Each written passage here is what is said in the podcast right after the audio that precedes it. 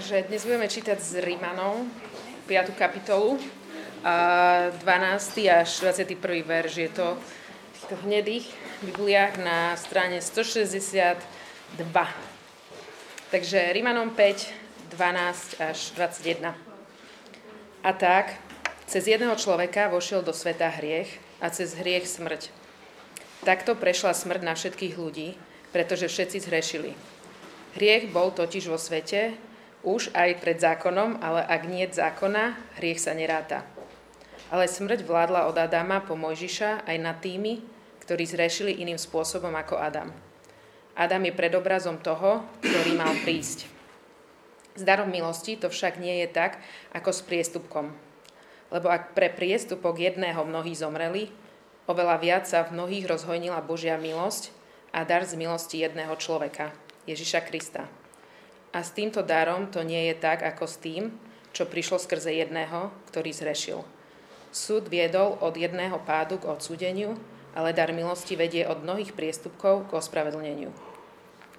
Kým pre priestupok jedného zavládla smrť skrze toho jedného, o mnoho skôr tí, čo dostávajú hojnosť milosti a daru spravodlivosti, budú kráľovať v živote skrze jedného Ježiša Krista. A tak, ako priestupok jedného priniesol odsúdenie všetkým ľuďom, tak aj spravodlivý skutok jedného priniesol ospravedlnenie všetkých ľudí, teda život. Lebo ako neposlušnosťou jedného človeka sa mnohí stali hriešnikmi, tak aj poslušnosťou jedného sa mnohí stanú spravodlivými. Navyše k tomu pristúpil zákon, aby sa rozmohlo previnenie. Kde sa však rozmohol hriech, tam sa ešte väčšmi rozmohla milosť aby tak, ako zavládol hriech milosti, aj milosť vládla skrze spravodlivosť k väčšnému životu, skrze Ježiša Krista, nášho pána.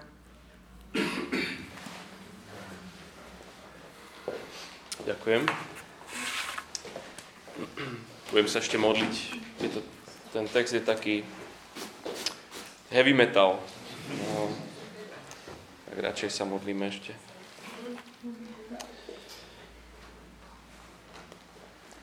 Všetko, čo je v týchto slovách, je tvoj zámer pre nás dnes. Ďakujeme, že ten tvoj zámer je vždycky dobrý. A tak prosíme, aby si nás budoval týmto slovom. Prosíme, aby si posilňoval to, čo je slabé, aby si stvoril to, čo vôbec nie je medzi nami a v nás. A ďakujeme ti za to, že Ty nás vedieš svojim slovom. Rob to prosím aj teraz. Amen.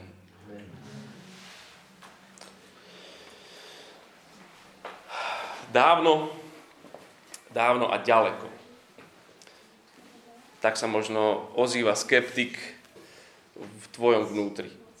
Alebo skeptik, ktorý sedí v kancelárii niekde oproti teba. Dávno a ďaleko to bolo. 2000 rokov dávno a 2000 kilometrov ďaleko.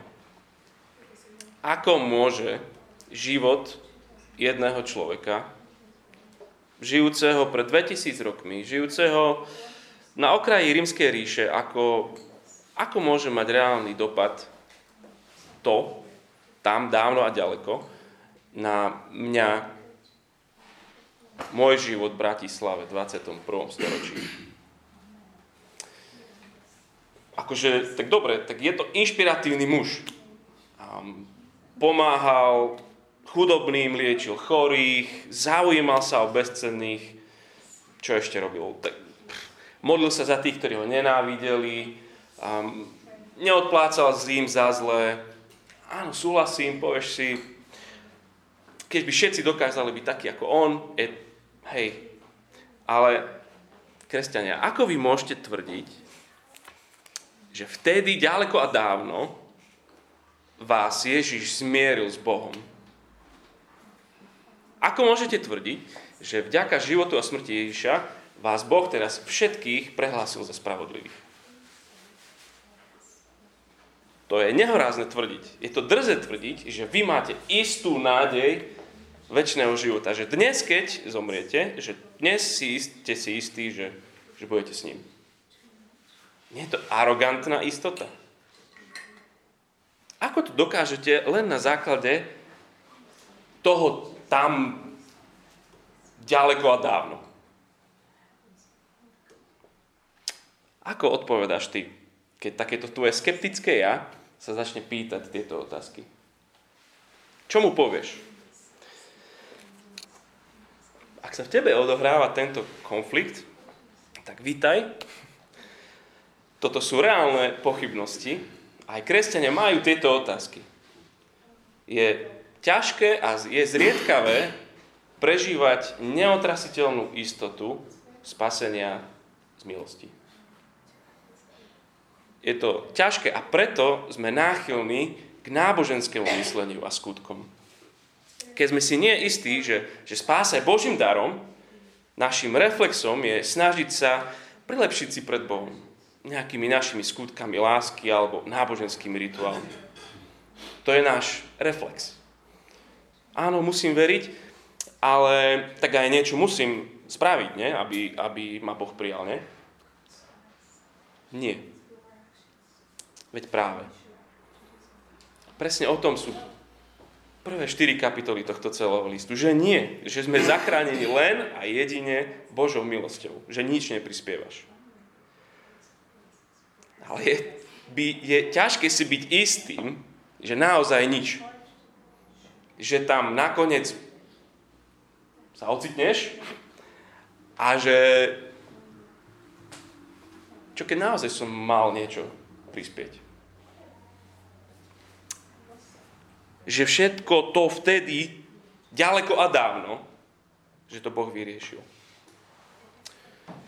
Veľmi záleží na tom, aby sme si boli istí, že to tak je. Si si ty 100% istý?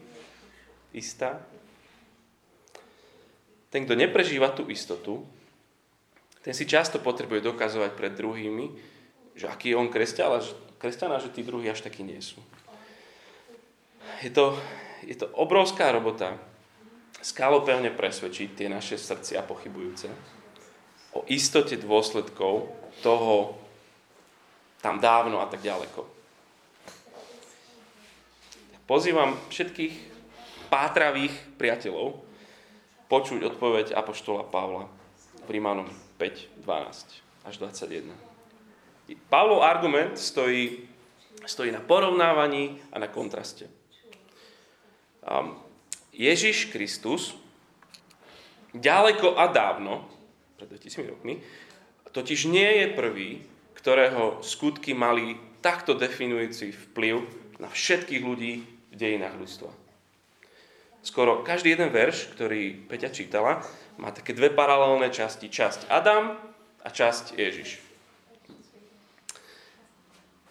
Pavol zúžil ľudstvo tak ako by Adam a Kristus boli tí jediní dvaja na celom svete.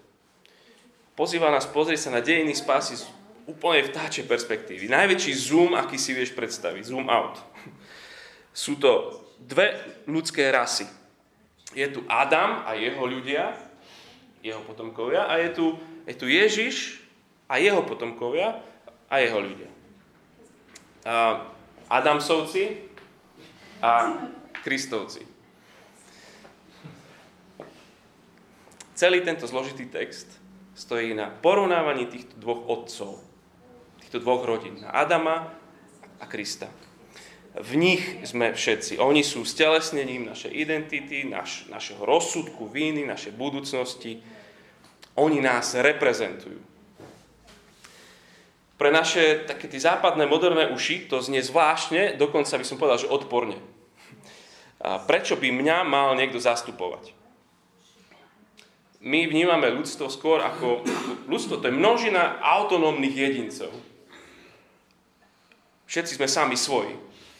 A tento text nám teda sprvu vôbec nebude rezať, ale daj, dajte mu šancu. Lebo predsa aj my žijeme vo svete, kde, kde sme odkázaní na tých, ktorí nás reprezentujú. Ak naši hokejisti vyhrajú, tak my si hovoríme, že my sme vyhrali. Nestáva sa to často, ale, ale hovoríme. Uh, ako zamestnanci máme odbory, ktoré nás reprezentujú. Reprezentujú naše požiadavky. Ak naša prezidentka vyhlási vojnu, všetci sme vo vojne. Nemôžeme povedať, že ja nie som vo vojne. Ak je tvoja krajina vo vojne s krajinou X, tak či sa ti to páči, alebo či sa ti to nepáči, si vo vojne. Na súde ťa zastupuje obhajca. Čo on povie, ako by si ty povedal na tom súde. Dokonca ani keď tam nie si, ale on tam je, on ťa tam reprezentuje. Takže tak. Možno moderná západná filozofia nás presvedčila, že sme si každý ostrovom sám o sebe, ale nie je to spôsob, akým sa na nás pozerá Boh. Niekto nás pred Bohom reprezentuje. Skúsme teda nasadiť tú Božiu optiku, toho, ako, ako to on vidí. A tento Pavlov argument má dve správy. Dobrú a zlú. Začneme tou zlou tá je, že v Adamovi sme sa všetci narodili ako synovia hriechu a smrti. Dobrá správa, že v Kristovi sme sa stali syny ospravedlnenia a života. Cieľom Pavla je uistenie kresťana. Že v Kristovi je viac milosti, ako v nás je hriechu. Takže tá zlá správa. Tá znie, všetci sa rodíme hriešni. Taká je naša ľudská rasa. Tí Adamsovci. Verš 12. A tak cez jedného človeka vošiel hriech do sveta a cez hriech smrť. Takto prešla smrť na všetkých ľudí, pretože všetci zhrešili. Je to také Adam a jeho reťazová reakcia. Cez jedného prešiel hriech na úplne všetkých. Inak všimni si, že, že Pavol počíta s tým, že ľudstvo málo svojho prvého človeka. Že Adam naozaj reálne bol historicky konkrétne prvý človek. Akokoľvek je to s vývojom druhov či s vekom Zeme, historický fakt Adama je kľúčový pre, pre príbeh Biblie. V Genesis 3 Martin čítal, že na, ako vstúpil do sveta hriech skrze Adama. A smrť je ako taký tieň hriechu. Vždy sa za ním vlečie. Smrť je vlámaním sa do stvorenia. Nemalo to tak byť. Takže hriech jedného, následne smrť jedného a potom tá reťazová reakcia sa rozbehne globálne. Všetci zhrnčili, všetci zomrú koronavírus vstúpil do sveta ľudí skrze jedného človeka. Hriech takto vstúpil cez jedného človeka. Hriech má na rozdiel od tohto vírusu 100% úspešnosť prenosu. Jednak jednej. Všetci sme hriech pozitívni. A teraz pozor, lebo toto ťa asi naštve. Pavel tu nehovorí, že všetci ľudia zomrú, lebo sú ako Adam. Že, že hrešíme ako on, že, že opakujeme jeho chybu, že on hrešil tak presne tak aj my hrešíme, a, ale že v podstate je tu možnosť, že zajtra sa môžeme zobudiť a že si už povieme, že už nebudeme.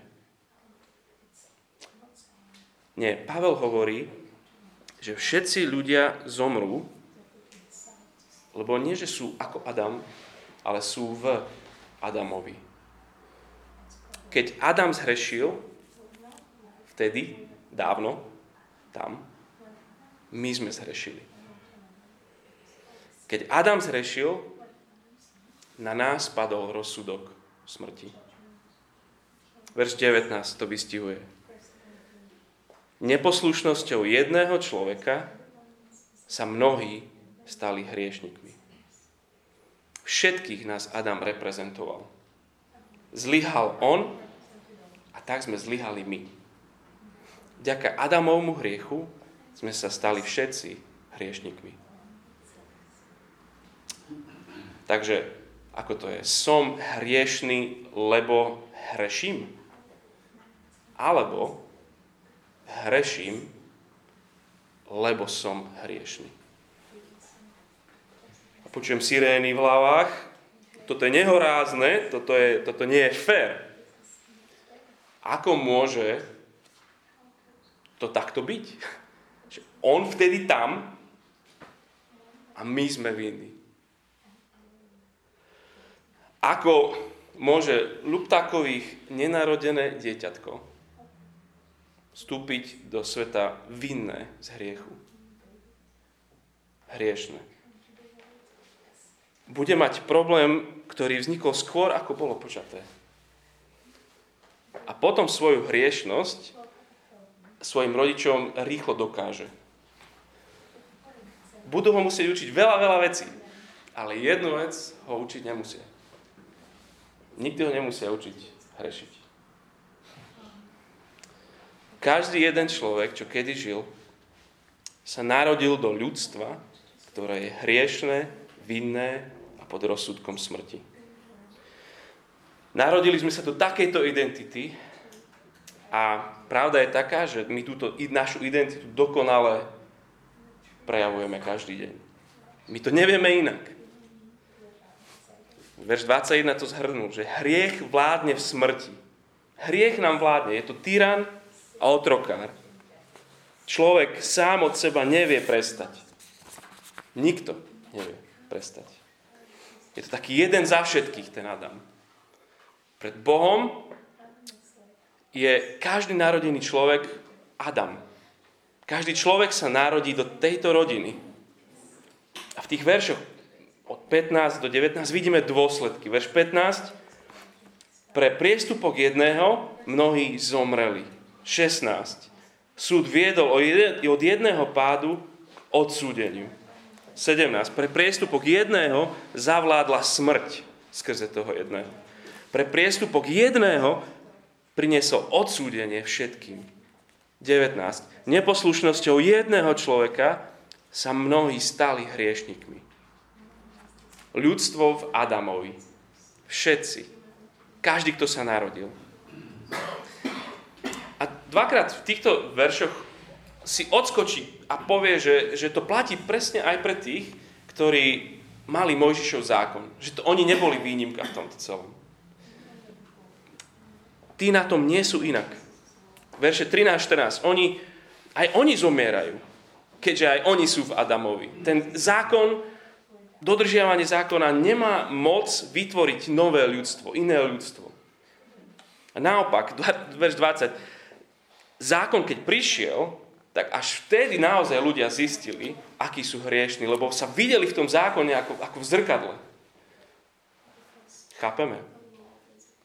Toto je tá zlá správa. Všetci sme sa narodili v Adamovi.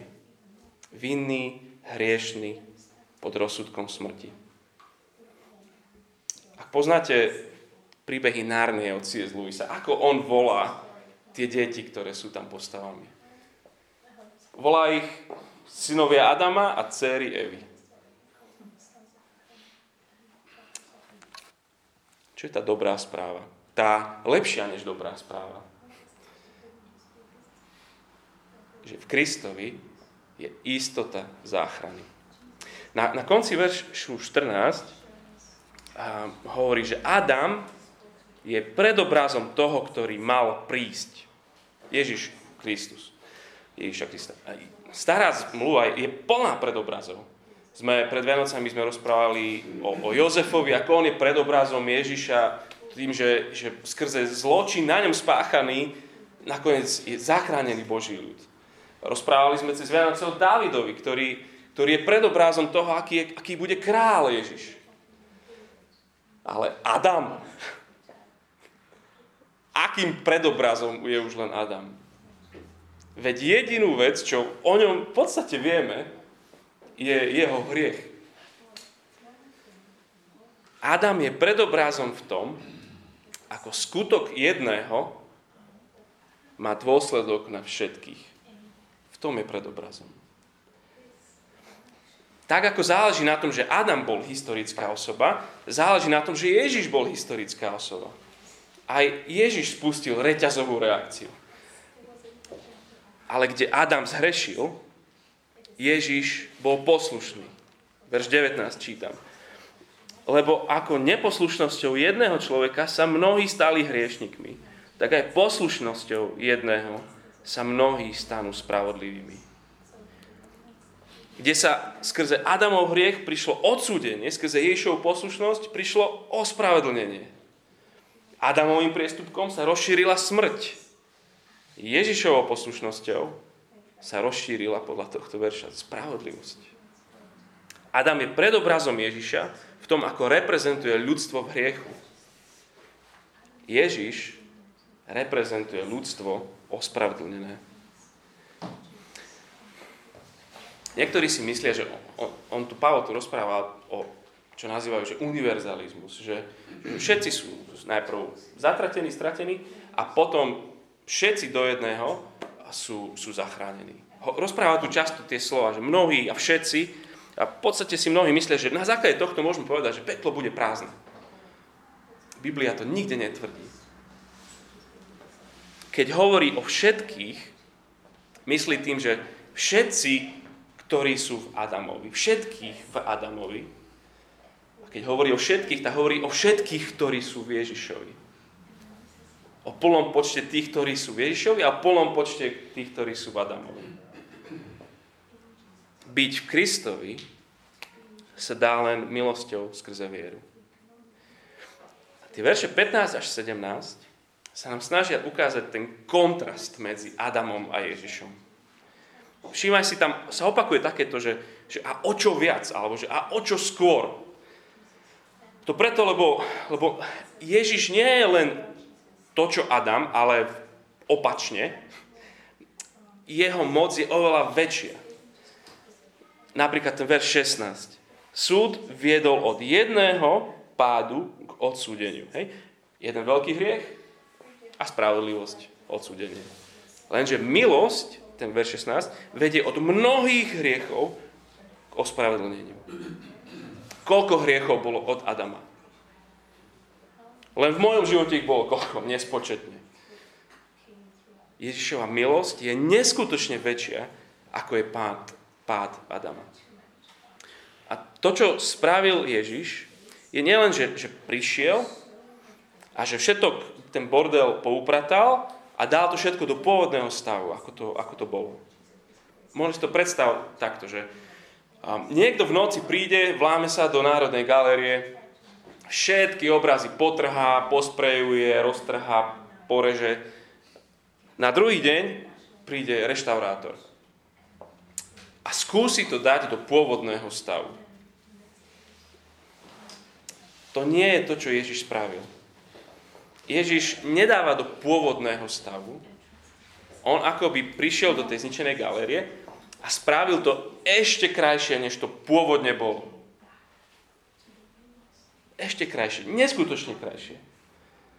Kristus nielenže svojim skutkom prehlásil vinných ľudí za spravodlivých, tak ako aj Adam bol spravodlivý, keď bol v záhrade, predtým, než sa rešil, oveľa viac. Tí, ktorí sú v Kristovi, už nemôžu znovu sa stať nespravodlivými. Tak ako Adam sa mohol stať nespravodlivým.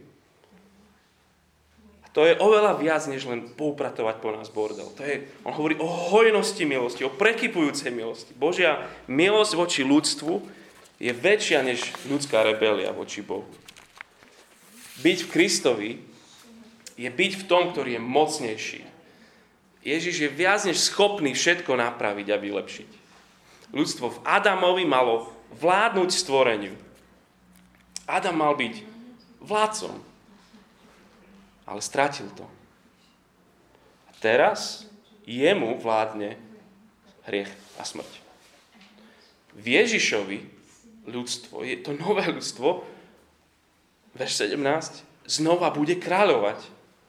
A už túto vládu nemôže stratiť